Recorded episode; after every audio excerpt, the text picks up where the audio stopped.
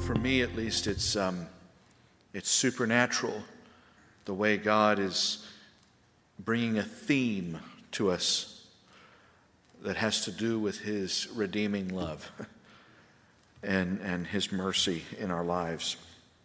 And that's partly remarkable because of what I came to the meeting with this morning. When I was in India, I felt the Lord laid on my heart to minister on a specific topic.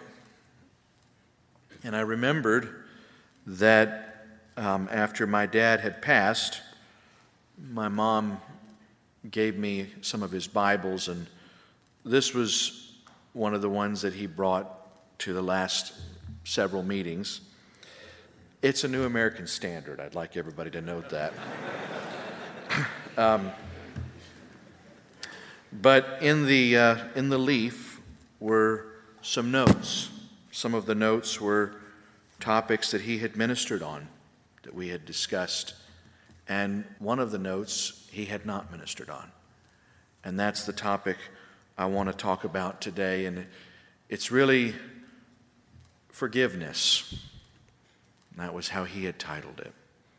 And he had some, some commentary on what the word meant and few scriptures. so I'm feeling like I'm getting to minister something he wanted to share, though I don't know the depths of where he would have gone with it. I just had a little fragment, and I brought eight pages this morning. I want to read a good bit of scripture, but I just want to go quickly through it, and something powerful is going to emerge that I don't think it requires much commentary, and then we'll get into the nitty gritty.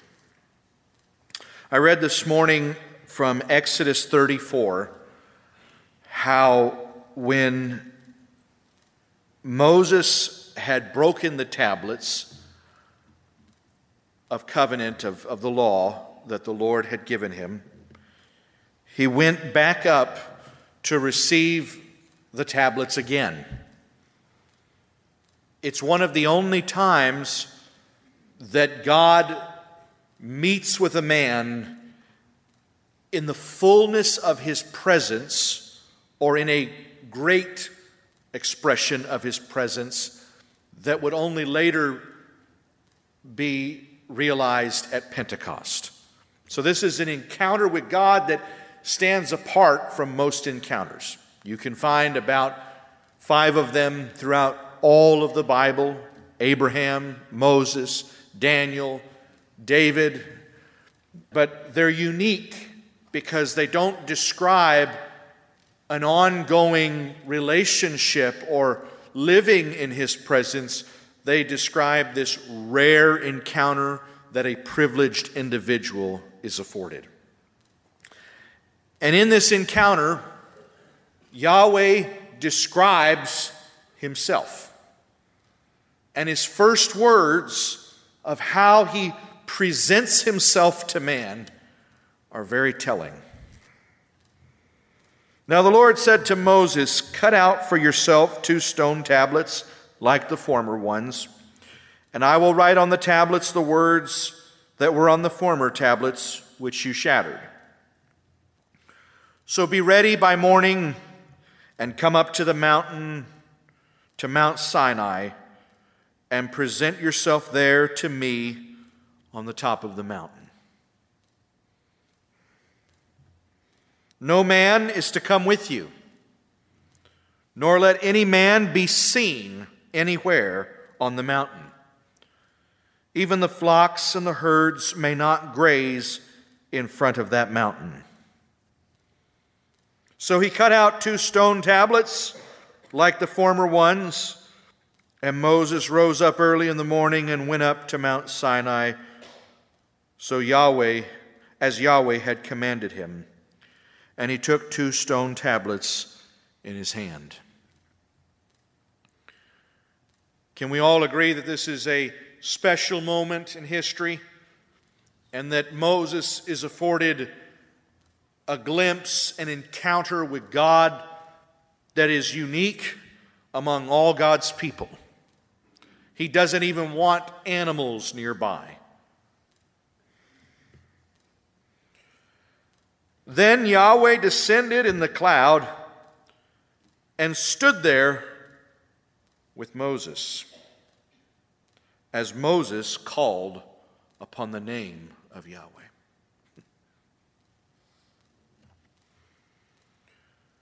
Then Yahweh passed by in front of Moses and proclaimed. Yahweh proclaimed the first words that the Almighty speaks in self revelation, self definition. He says, Yahweh, Yahweh God, is compassionate and gracious, slow to anger, and overflowing in loving kindness and truth. First sentence in this powerful, uncommon, supernatural moment of glorious revelation. Yahweh, Yahweh God is compassionate and gracious, slow to anger, and abounding in loving kindness and truth. Psalms 103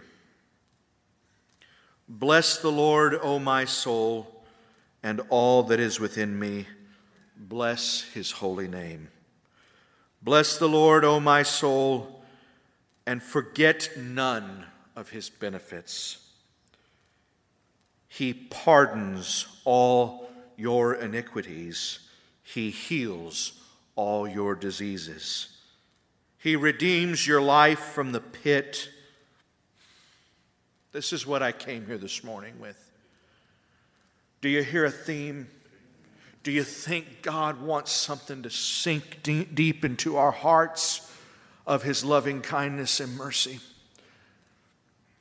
He redeems your life from the pit. He crowns you with loving kindness and compassion.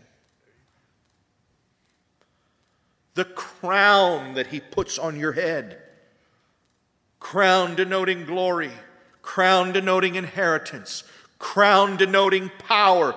The crown that He puts on your head is the power of loving kindness and compassion. He crowns you with loving kindness and compassion.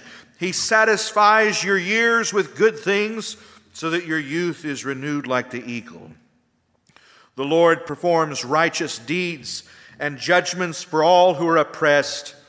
He made known his ways to Moses, his acts to the sons of Israel.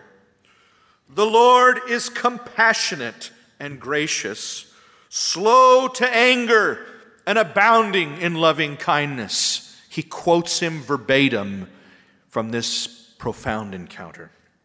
He will not always strive with us in anger, nor will he keep his anger forever. He has not dealt with us according to our sins, nor rewarded us according to our iniquities. For as high as the heavens are above the earth, so great is his loving kindness toward those who fear him. For as far as the east is from the west, so far has he removed our transgressions from us. As a father has compassion on his children, so the Lord has compassion on those who fear him. For he himself knows our frame, he is mindful that we are but dust. As for man, his days are like grass, as a flower of the field, so he flourishes. When the wind passes over it, it is no more, and its place acknowledges it no longer. But the loving kindness of the Lord is from everlasting to everlasting on those who fear him, and his righteousness to children's children, to those who keep his covenant and remember his precepts to do them. And then these from Chronicles and Kings, but I'll read from Second Chronicles. If my people who are called by my name will humble themselves and pray and seek my face and turn from their wicked ways, then I will hear from heaven and I will forgive. And again, Psalms 32 How blessed is he whose transgression is forgiven, whose sin is covered.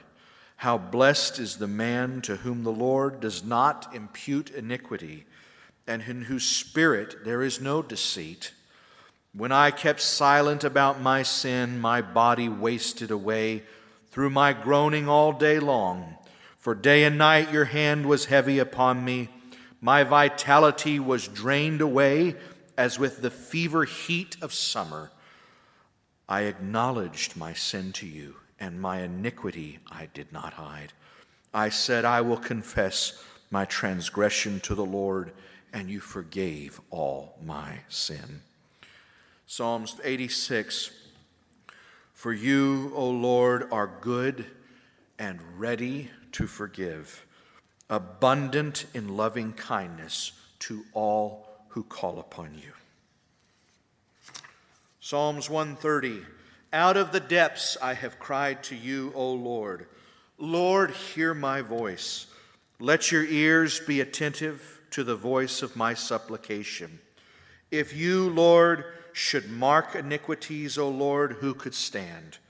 But there is forgiveness with you that you may be feared. I wait for the Lord, my soul does wait, and in his word do I take hope. My soul waits for the Lord more than the watchman waits for the morning, indeed, more than the watchman waits for the morning. Psalms 145 The Lord is gracious and merciful slow to anger, and abounding in loving kindness. The Lord is good to all, and his mercies are over all his works. All your works shall give thanks to you, O Lord, and your godly ones shall bless you.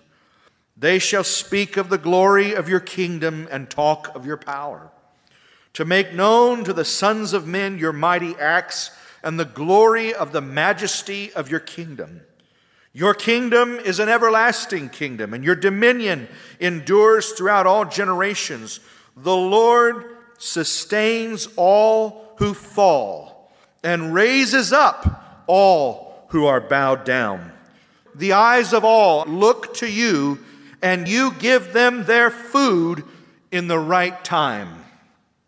You open your hand and satisfy the desire of every living thing. The Lord is righteous in all his ways and kind in all his deeds.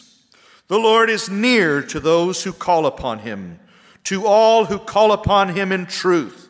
He will fulfill the desire of those who fear him. He will also hear their cry and save them. The Lord keeps all who love him but the wicked will be destroyed.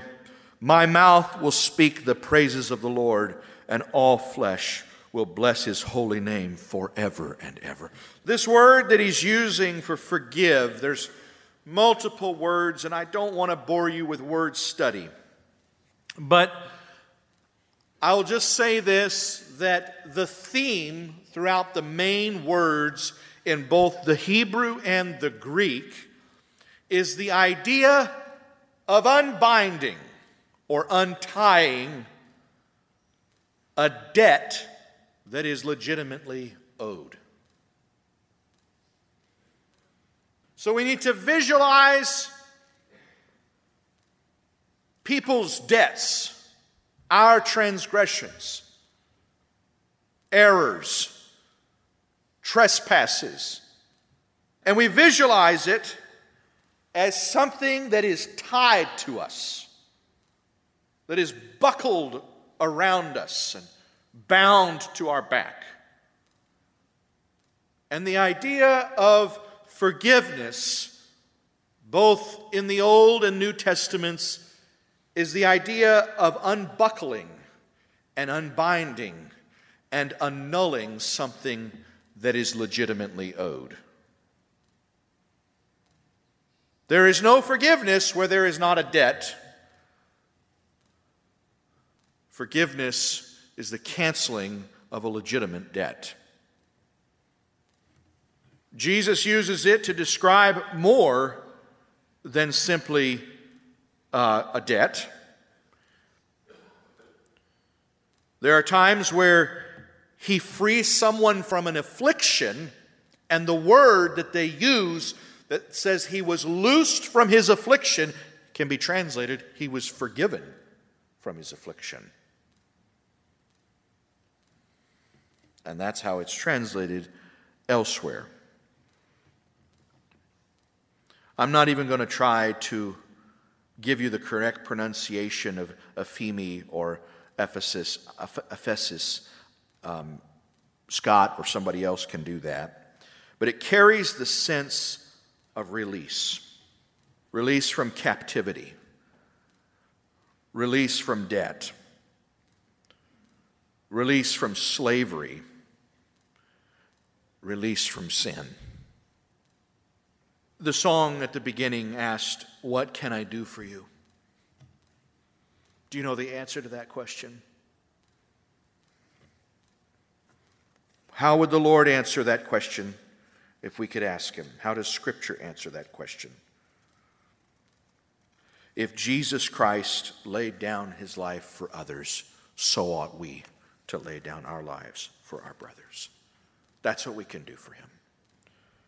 1 John 4 would also answer it Beloved, if God so loved us, so ought we to love one another. And he says this is how we know what love is. We have no definition except the self giving sacrifice at the cross. Proverbs says, Hatred stirs up strife, but love covers over a transgression. One translation says, Hatred reminds of an evil done or an evil suffered.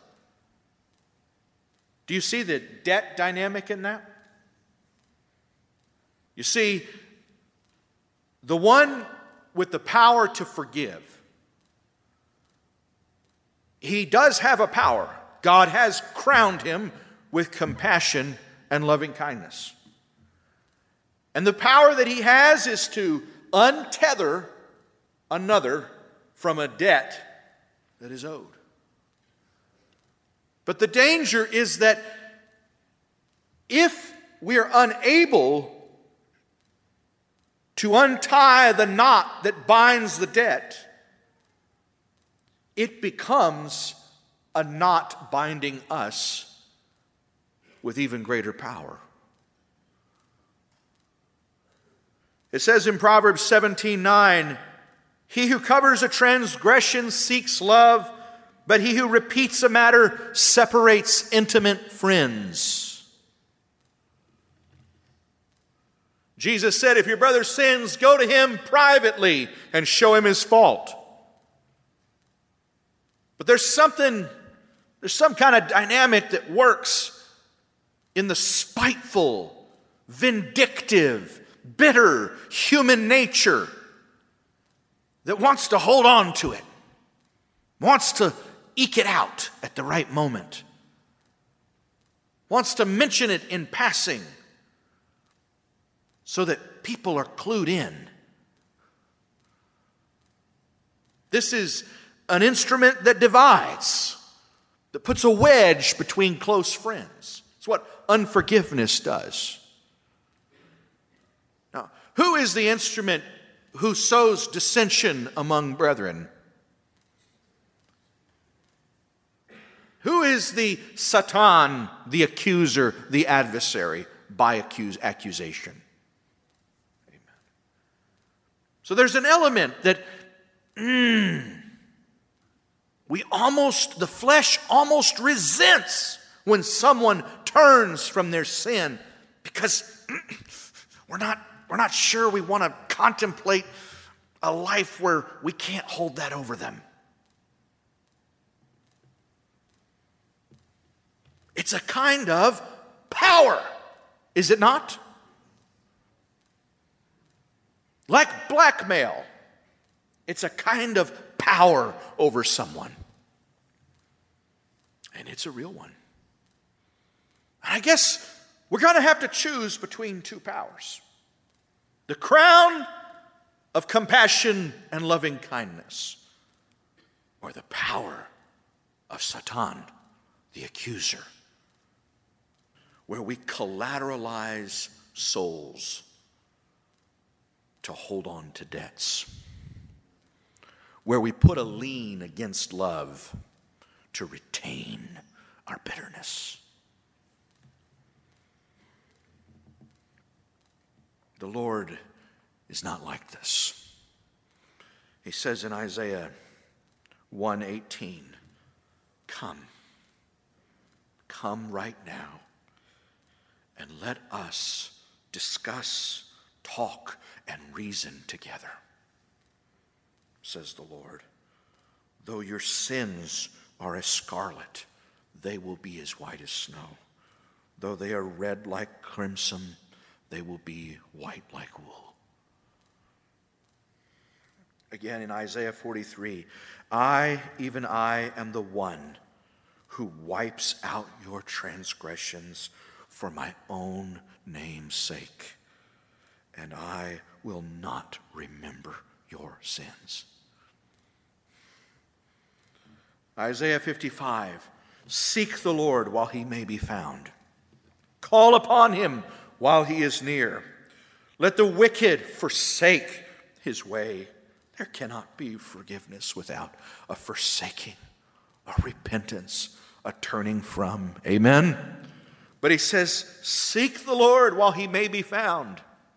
Do you feel his presence in this meeting? That means he may be found. Do you feel his mercy being extended? That means he may be found. Why did we start the piano player did not coordinate with the singer.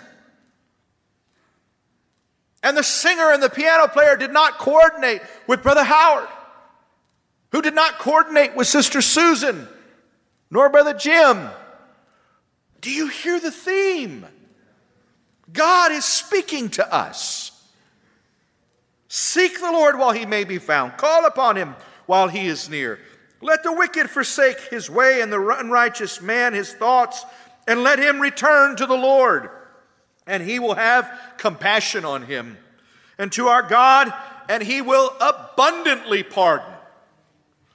He doesn't say he'll pardon, he says he'll abundantly pardon. What does abundant pardon look like? It looks like God saying, I'll forgive that and that and that and that and all of it. If you'll forsake your stubborn will and way and come on my terms under this crimson blood that makes you white like wool. He will abundantly pardon, for my thoughts are not your thoughts. We love to quote that scripture, don't we? And we always think of it like God doesn't think like us. He's much wiser. But where he tells us that he's not like us is when he describes how abundantly forgiving he is. And yet he says, Be ye perfect as your Father in heaven is perfect. And he says that we ought to love one another just as God in Christ has loved us. So, do you get it? I'll abundantly pardon, for my thoughts are not like your thoughts. He says, Come, come near, because I want to show you mercy. We say, If I only could give him a piece of my mind. Our thoughts are filled with unforgiveness. Our thoughts are filled with the debts that are owed to us. We have mental spreadsheets of all the things where we were shortchanged.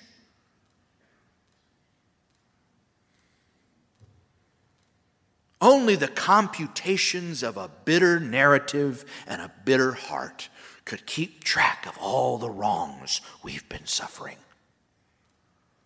But that's what makes us not like God.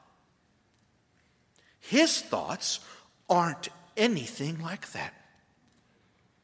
My thoughts, says the Lord, aren't like yours. I want to forgive people. I want to change people. I want to abundantly unbuckle all the straps that hold the burden of transgression on their backs. I want to change my thoughts to be more like the Lord's thoughts. The psalmist asks, What is man that your mind is full of him? That your mind is full of man. That's what it means. What is man that you are mindful of him? That your, your thoughts, God, they're full of man. He's nothing. And yet God cares. Do we? I will abundantly pardon. My thoughts aren't like yours, nor are your ways my ways. He's saying to the he's saying to the sinner, you reason as if I'm going to treat you like you would treat others. You reason as if I'm going to think about you like you think about others. But I'm not like that. I want to show compassion. I want to abundantly pardon. As the heavens are higher than the earth, so are my ways higher than your ways, and my thoughts higher than your thoughts. You know, that's a truism, but don't divorce it from the context. The context is he is longing to forgive.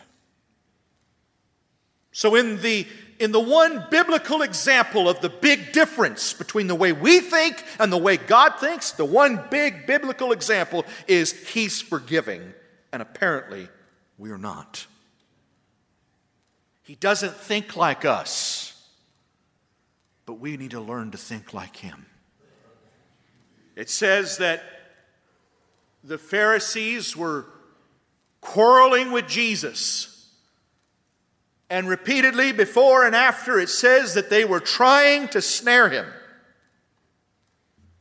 But then it says that they brought someone caught in sin and they put the person in front of Jesus and asked him what should be done. And the Bible says, and they said this intending to trap him. And you ask yourself, how was this a trap? How was this a trap? Why did they think that this was the moment when the jaws were going to close and they were going to finally catch him? Why were they sure that this was the gotcha moment? If he had responded to that situation the way they responded, and they could have been sure of that, it would have been no trap. But they were full of baloney indignation, and he was full of compassion, slow to anger, abounding in loving kindness, and longing to show abundant pardon. His thoughts were as distinct from theirs as the heavens are from the earth. Please let heaven come down to earth and rest not in clouds, but in feelings and thoughts that would live in our hearts and minds so that we would express God. My strength has perished, and so has my hope from the Lord. Remember my affliction and my wandering, the wormwood and the bitterness. Surely my soul remembers and is bowed down within me. This I recall to mind. Therefore, I have hope. What does he recall? The Lord is abounding in loving kindness. Indeed, his loving kindnesses never cease, for his compassions never fail. They are new every morning. Great is your faithfulness, O Lord. The Lord is my portion, says my soul. Therefore, I have hope in him. The Lord says through Ezekiel, But if the wicked man turns from all his sins which he has committed, and observes all my statutes, and practices justice and righteousness, he shall surely live. He shall not die all his transgressions which he has committed will not be remembered against him. Because of his righteousness which he has practiced, he will live. Do I have any pleasure in the death of the wicked? declares the Lord, rather than that he should turn from his ways and live. God does not have gotcha moments. God is not trying to catch you and snare you. God is trying to free you and spring you from the trap where you're already caught. To the Lord our God belongs compassion and forgiveness, for we have rebelled against him, Daniel says. Tear your heart and not your clothes. Return to the Lord your God, for he is gracious and compassionate slow to anger, abounding in loving kindness, and relenting against the judgment he has decreed, declares Joel. Who is a God like you who pardons iniquity and passes over the rebellion of the remnant of his possession? He does not retain his anger forever because he delights in enduring love. He will again have compassion on us. He will tread out our iniquities underfoot. Yes, you will cast all our sins into the depths of the sea, declares Micah. Do you hear a theme? Do you hear a hope? Don't you want to be more like this God? Well, he says, he tells you, What can I do for you? Blessed are the merciful, for they shall receive mercy. Our Father, which art in heaven, hallowed be thy name. Thy kingdom come, thy will be done on earth as it is in heaven. So, your higher thoughts, your transcendent will descend on earth. What's the very next words? Forgive us our debts as we forgive our debtors. What does it look like when the glorious thoughts of God settle upon this cruel earth? It looks like, forgive us our debts as we forgive our debtors. And then the next words, lead us not into temptation. Of course, this includes all temptations that the devil would snare us by. Amen? But let me tell you a particular temptation it most certainly includes. It includes the temptation of unforgiveness. How can I say this? Paul in 2 Corinthians says, I have forgiven this one in my spirit. And if you forgive anyone, then I have also forgiven them. And if I forgive any, then you have also forgiven them. I'm paraphrasing. And then he says, Forgive him, lest what? You be outwitted by Satan. For we are not ignorant of his schemes. Look at this. Forgive, lest you be outwitted by Satan. Forgive us our debts as we forgive our debtors, and do not lead us into temptation, but deliver us from the evil one. One of the temptations is to use the faults of others in the way the devil uses them. And thus, in a certain kind of polluted, twisted righteousness, you are outwitted by Satan and become his tool instead of the tool of grace the grace of God.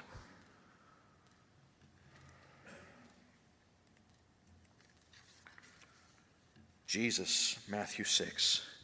If you forgive others for their transgressions, your heavenly Father will also forgive you. Did you hear the if? If, if, if, can you make it to heaven without our Heavenly Father's forgiveness. Hmm?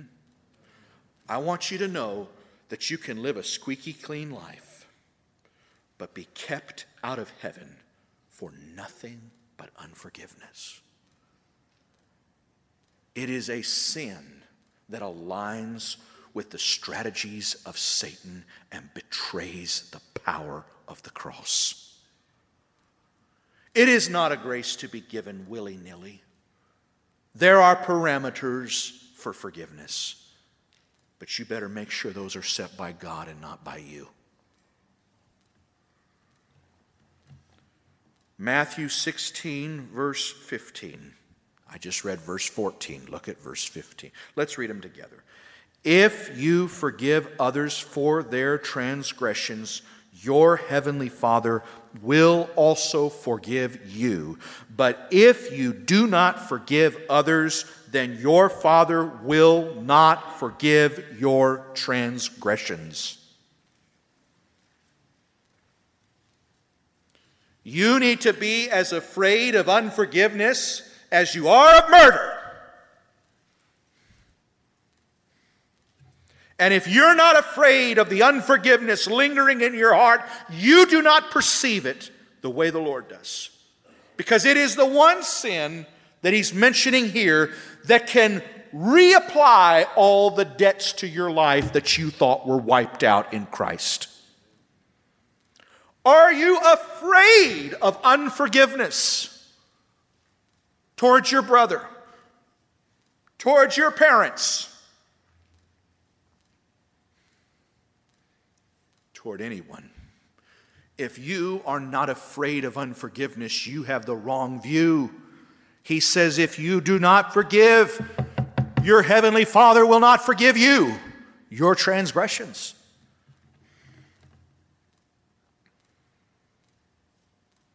Matthew 18. Peter came to Jesus and said, Lord, how often shall my brother sin against me and I forgive him? Up to seven times? Jesus said to him, I didn't say up to seven times, but up to 70 times seven. Luke's version, he says, in a day. How often shall my brother sin in a day? That's 490 times. Am I getting that right? Am my math correct? 490 times. How many minutes are in a day? Anybody know? 1440, okay? So 1440 divided by 490. So, huh? About every three minutes? Okay. Not counting sleep? So if we bring it to sleep, every 1.5 minutes, 12 waking hours of the day. Do you think that he wanted you to keep a tally and say, This is the 491st time I will not forgive. Finally. Or do you think he wanted to blow out the limiter in us on the mercy of God? You're not supposed to be a vessel, you're supposed to be a tube, a conduit where he just flows through you to love his people. What do you feel like was in Peter? I, I, I, feel like Peter was stretching it. I think he really felt like, should I really forgive him today if yesterday he committed the same mistake? I think that's probably what was on his mind. But I think he thought, you know, reductio ad absurdum. Let's stretch this into the unrealistic, and surely he'll back off a little. So let's say should I forgive my brother even seven times? And I think he might have expected Jesus to say, Well, not seven times. I mean, you know, that's, that's a lot. But, you know, twice is enough, or something like that. Jesus didn't take the bait.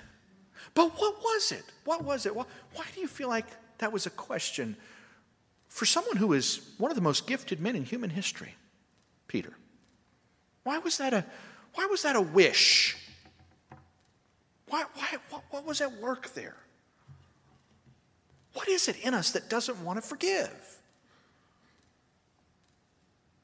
What is that hesitancy? You say, well, I'm just not sure he's repented. Maybe, maybe, maybe. But if you see it as a debt, if Scripture defines it as a debt, you don't want to stop being the banker. You want to earn interest on that debt. And you can. You can earn interest on those debts. And for every 0.1% of interest that you accrue, know that you're losing the entirety of the Heavenly Father's forgiveness of you.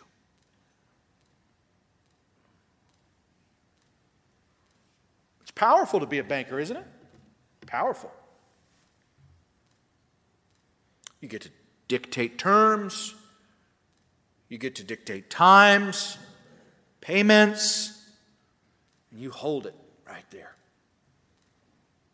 In fact, it's perhaps meaningful to note, note that many shrewd bankers put an early payment penalty into the clause. Do you know that? How many knew that? Early payment penalty. They don't want you to pay it off because they want to earn interest. Now you're looking at it from the opposite direction. You're saying, I got to put as much additional money on the principal as I can because I got to pay this thing off in seven years and not 30, right? I hope that's how you're thinking. Please think like that. Amen. But the banker's like, no, you're not allowed to pay this off early because we want to stay in the position of control. And that same principle, we, we have an early payment penalty with our brothers. We're not interested in seeing it gone. We want to make sure that we've got them by the strap. They're under our control. You know, if we don't change this, we're not going to move into unity. The unity we're talking about, we're going to have to we're going to have to give people a second chance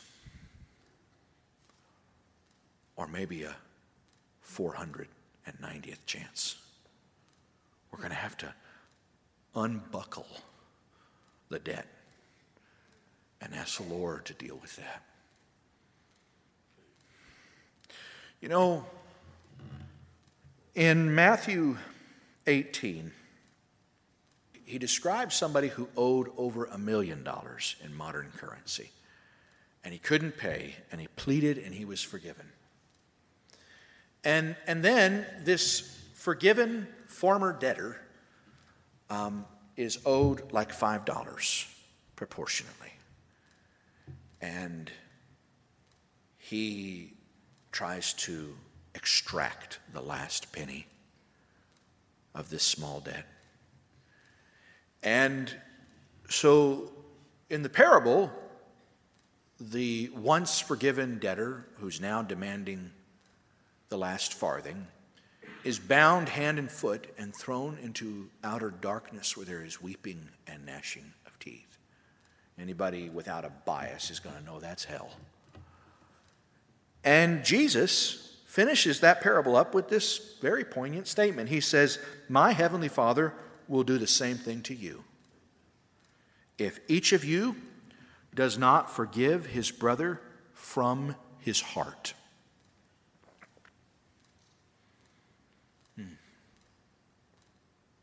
Can we all say from the heart? Why did he put that in there? Well, he shows with that qualifier that it's possible to forgive when it's not from the heart. We've never seen that. Tell your brother I'm, you're sorry. I'm sorry.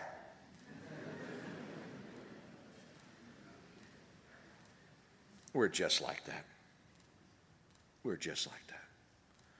If you know billion dollars that's been cut from your back that would have sunk you lower than hell. It actually creates an eagerness, a hope in you that you would suffer a wrong that you would have the chance to forgive. This is husbands and wives. This is parents and children. This is brothers and sisters. This is brothers and brothers. This is across the board.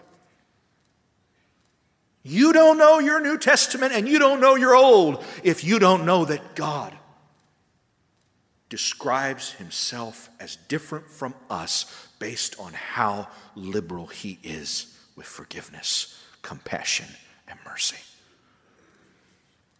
Jesus said, Whenever you stand praying, forgive. If you have anything against anyone, so that your Father who is in heaven will also forgive your transgressions. He says, whenever you stand praying. Is that how you start your prayer? God, in Jesus' name, I forgive, I let go, I untie this burden and this debt from so and so.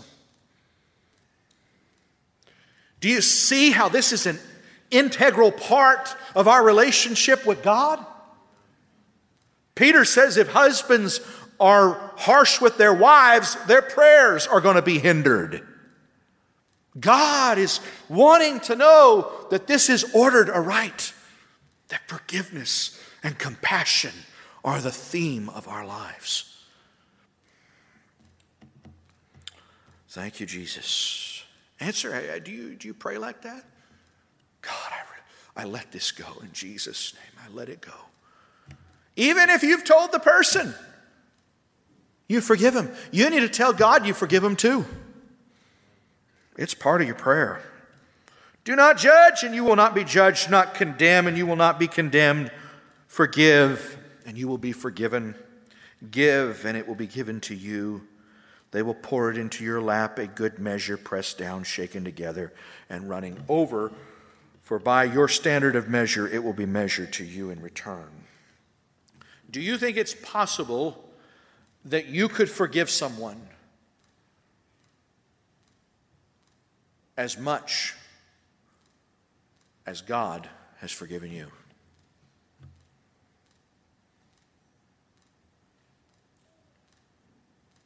No.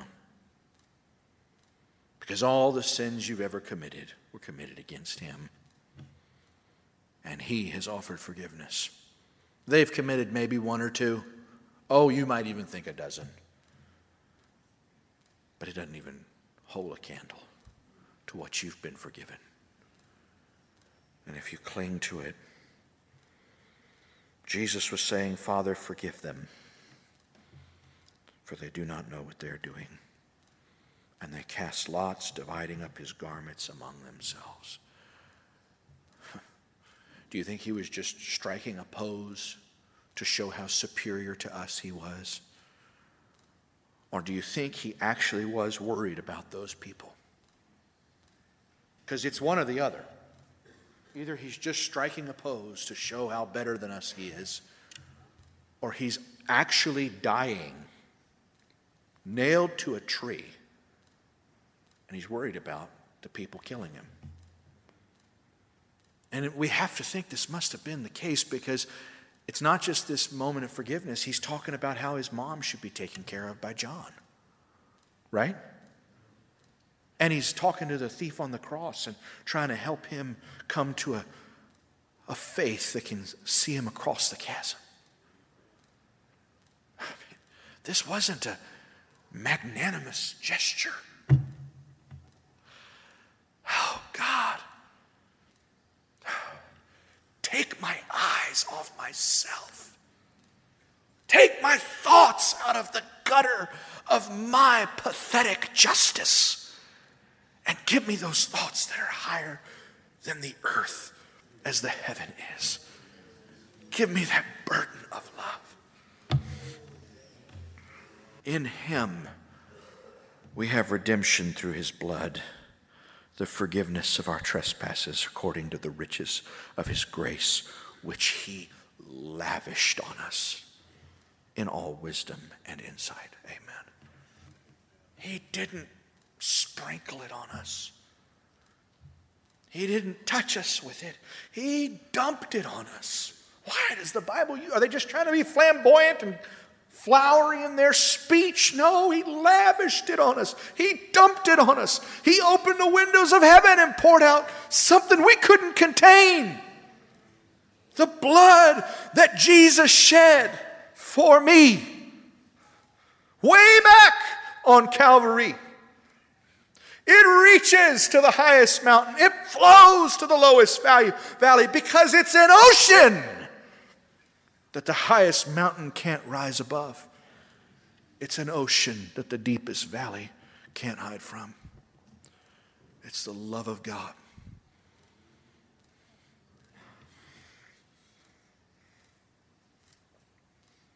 Could we with ink the ocean fill, and were the skies of parchment made, where every star on earth a quill, and every man a scribe by trade. To write the love of God above would drain the ocean dry.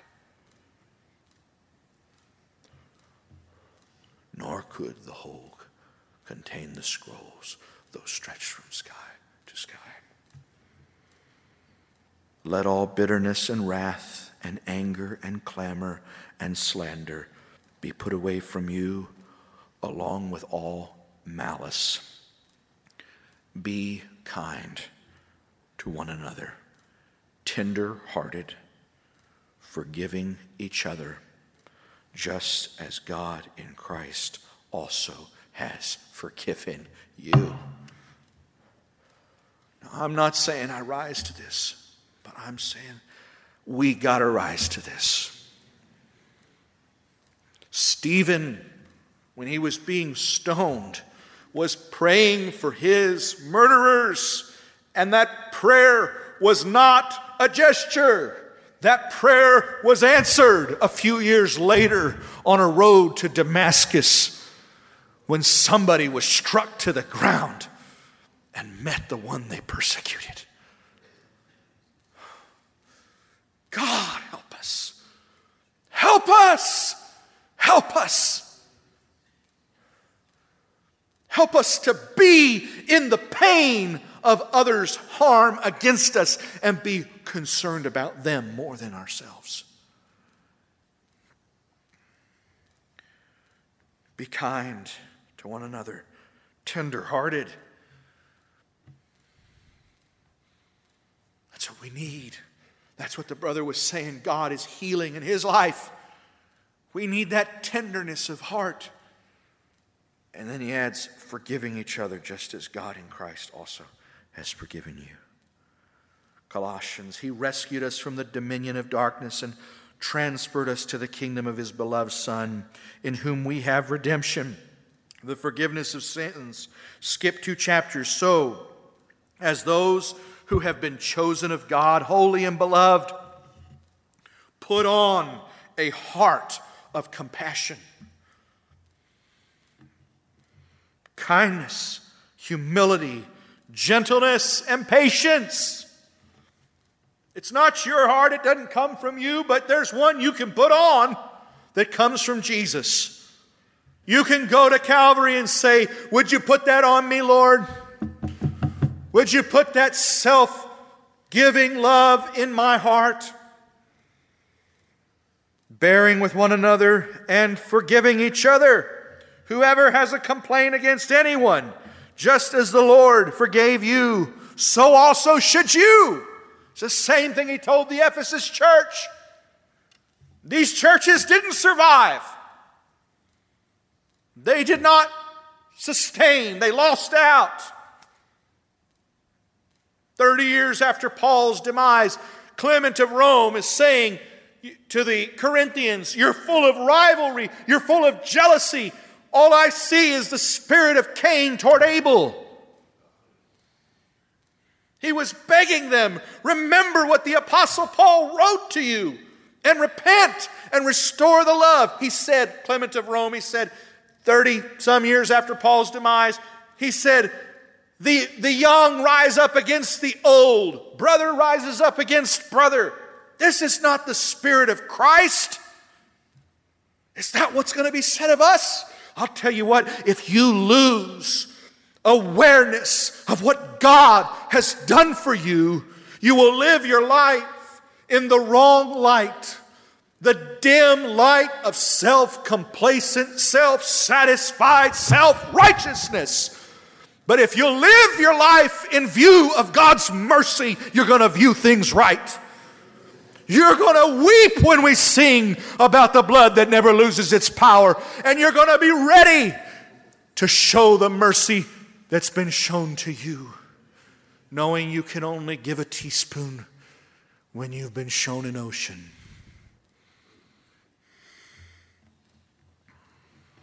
Paul, see that no one repays another evil for evil, but always seek after that which is good for one another and for all people.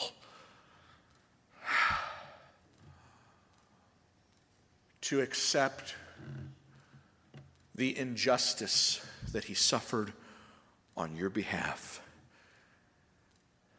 is to renounce justice for the rest of your life in every circumstance and acknowledge that you live by mercy and grace and these have triumphed over justice. You cannot squeeze from another what you have gladly, what God has gladly forgiven you.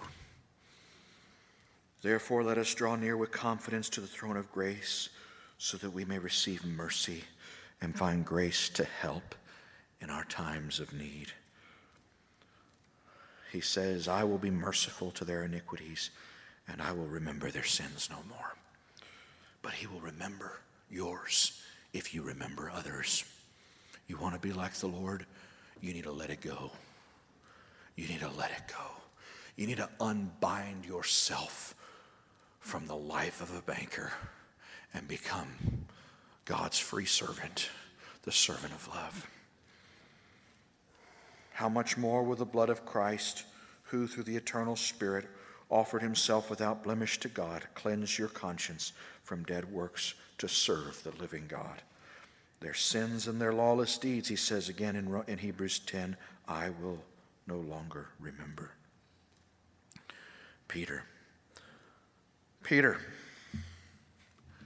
Peter, who once thought he was better than everybody, right? I don't think he would mind me saying that. And I don't say it to judge him, I say it to take encouragement from him. Though everybody forsake you, I ain't going to forsake you. I'm with you prison, death. I'm with you. These guys are shallow, but me, it's different. I'll show you in that garden. I'll pull out my sword. I'll show you. But then he saw that he, he didn't have what it took, and he wasn't better than the rest. He needed the grace of God. And so, when asked if he loved more than the rest, he, he didn't pretend that he did. He just said that he loved him, that he had affection, he, wouldn't even, he wasn't even willing to say he had agape. But then he did get it, didn't he? He took his stand with the rest. He found what it meant to be a Christian. With all of his failures, with all of his triumphs, he's the one who said, Take the garment of humility and wrap it around you, and don't let its covering ever be stripped from you. And he's also the one who, in his epistle, said, Above all, above all. Every concern on your mind. Forget the farm by comparison. Forget the programs and the fair by comparison. Forget everything above all else. Above all else, keep fervent in your love for one another because love covers or forgives, is the word, a multitude of transgressions. If there's a person in this room who's not convicted by this word, then you need to repent because you're deaf to God. This is for all of us. This is for all of us, and I'm not denying that at times it gets sticky. I'm not addressing the stick, the sticky spots. I'm just addressing the big category of what we're called to. If there's something in you that is eager to forgive, then your thoughts are becoming like the Lord's thoughts. And your ways are starting to align with His ways. And His kingdom is coming on earth as it is in heaven, even as you're forgiving your debts as your Heavenly Father forgives you. But if you're reluctant, if you don't like it, if you resent it, if you want to hold that so that you can collateralize their life with their faults, you can put a lien against love, you got the wrong perspective. If people think of you that you're too merciful, well, they thought that about Jesus. They thought that about Paul. If they think of you that you're stingy, resentful, and bitter, you better ask God if, if you know what it means to use the power that He's given you to untie the burden from your brother, or whether you use it to control your brother, to set the terms. Because unforgiveness is, is not just unforgiveness, it's a sin that we won't be forgiven for. Am I lying? Or is that the truth? Will you be forgiven for unforgiveness? For continued unforgiveness, will you be forgiven? Anybody who tells you you will is lying because Jesus said, Your heavenly Father will not forgive you. So if you're going to Him, you better start untying every one of those bundles and saying, I'm just thankful I can give something. I can release someone from a harm against me because I, I need God to release me. I need God's grace and mercy in my life. You know, people who've gone through hell, they're, they're not stingy with forgiveness. But the righteous son who stayed home when the prodigal went adrift, that righteous son, I think you need to read carefully that parable. That's not a good outcome for him. Amen. You need to read it again and again and again, the whole chapter, until you get what he's saying. Nobody is going to come except broken, forgiven, grateful, forgiving, and eager to give to others what's been given to them. He says, If your brother sins, rebuke him, and if he repents, forgive him. Amen? So uh, this doesn't negate our need to confront. That's not, that's not the answer. Okay? Don't lie to yourself. Don't let yourself off the hook. Okay, that's not the answer. But our whole posture needs to be one of forgiveness. I'm going to tell you something that I didn't think I would ever tell you, but I think it illustrates my point. At what I believe was the last event or one of two of the last events my dad came to.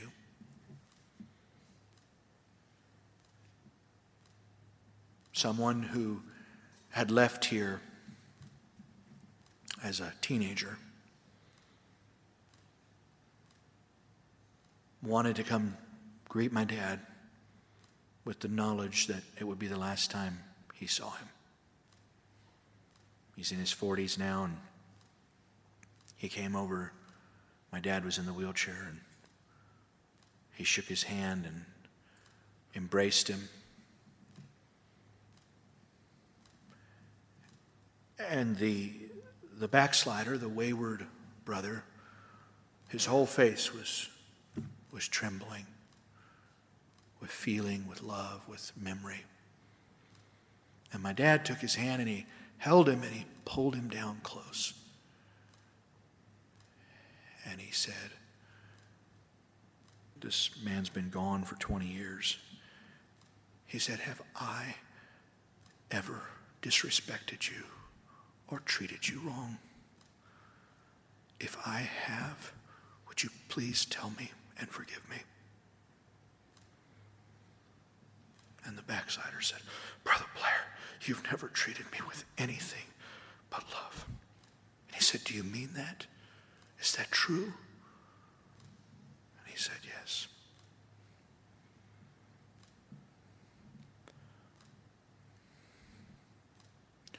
When you cross that threshold, you're going to want to know that you learn to live with His thoughts and not yours, and to walk in His ways and not yours.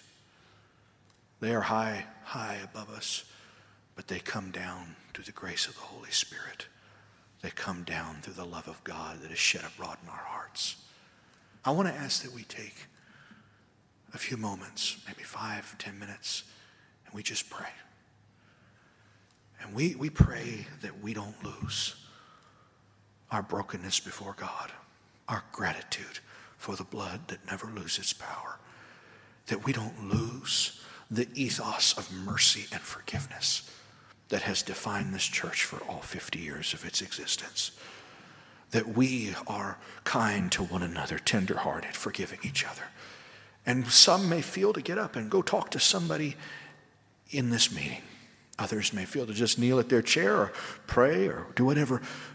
Let's just let a spirit of conviction come upon us. Because we, we read at the beginning that He is near to those who call on His name.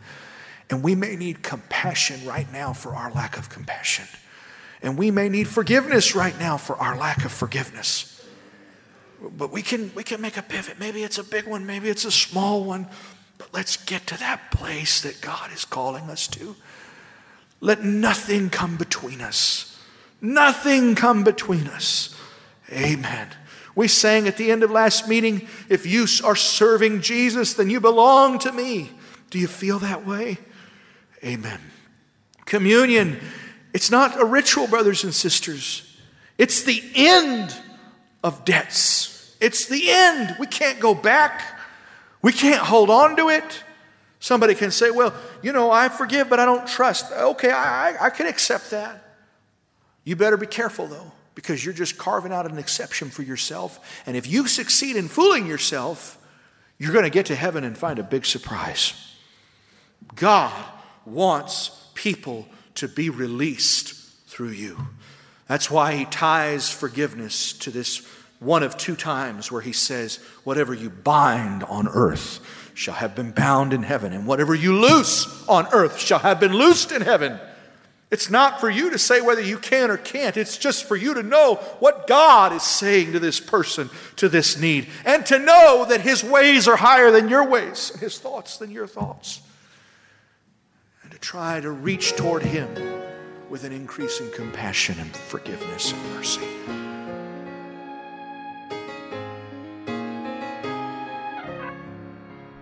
I wanted to just say, I woke up this morning I didn't know what God was going to speak today, but this this was the song that came to me. You said some of this was prompted by your dad's notes. Well, I remember the very first song I ever sang with the choir. Is your, your dad's sent this song. And I remember hearing it, feeling deep in my heart. I, I don't I can't just sing this song, I can testify. it. And I feel it even stronger today with God's word. Amen. So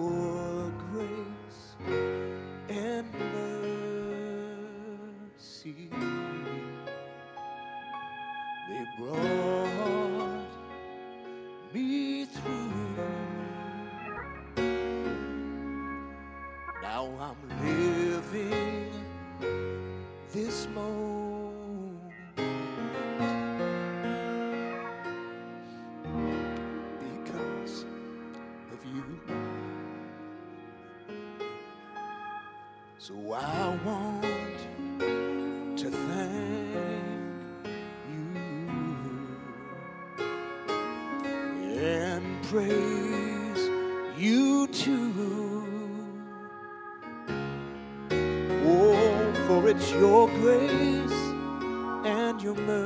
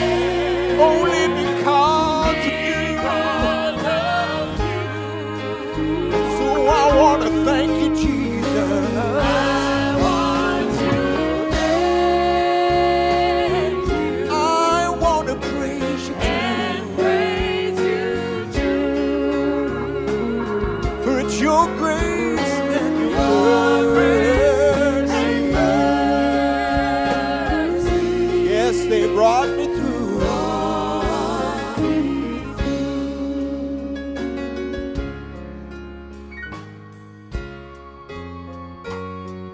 Justice, justice demanded that I should die.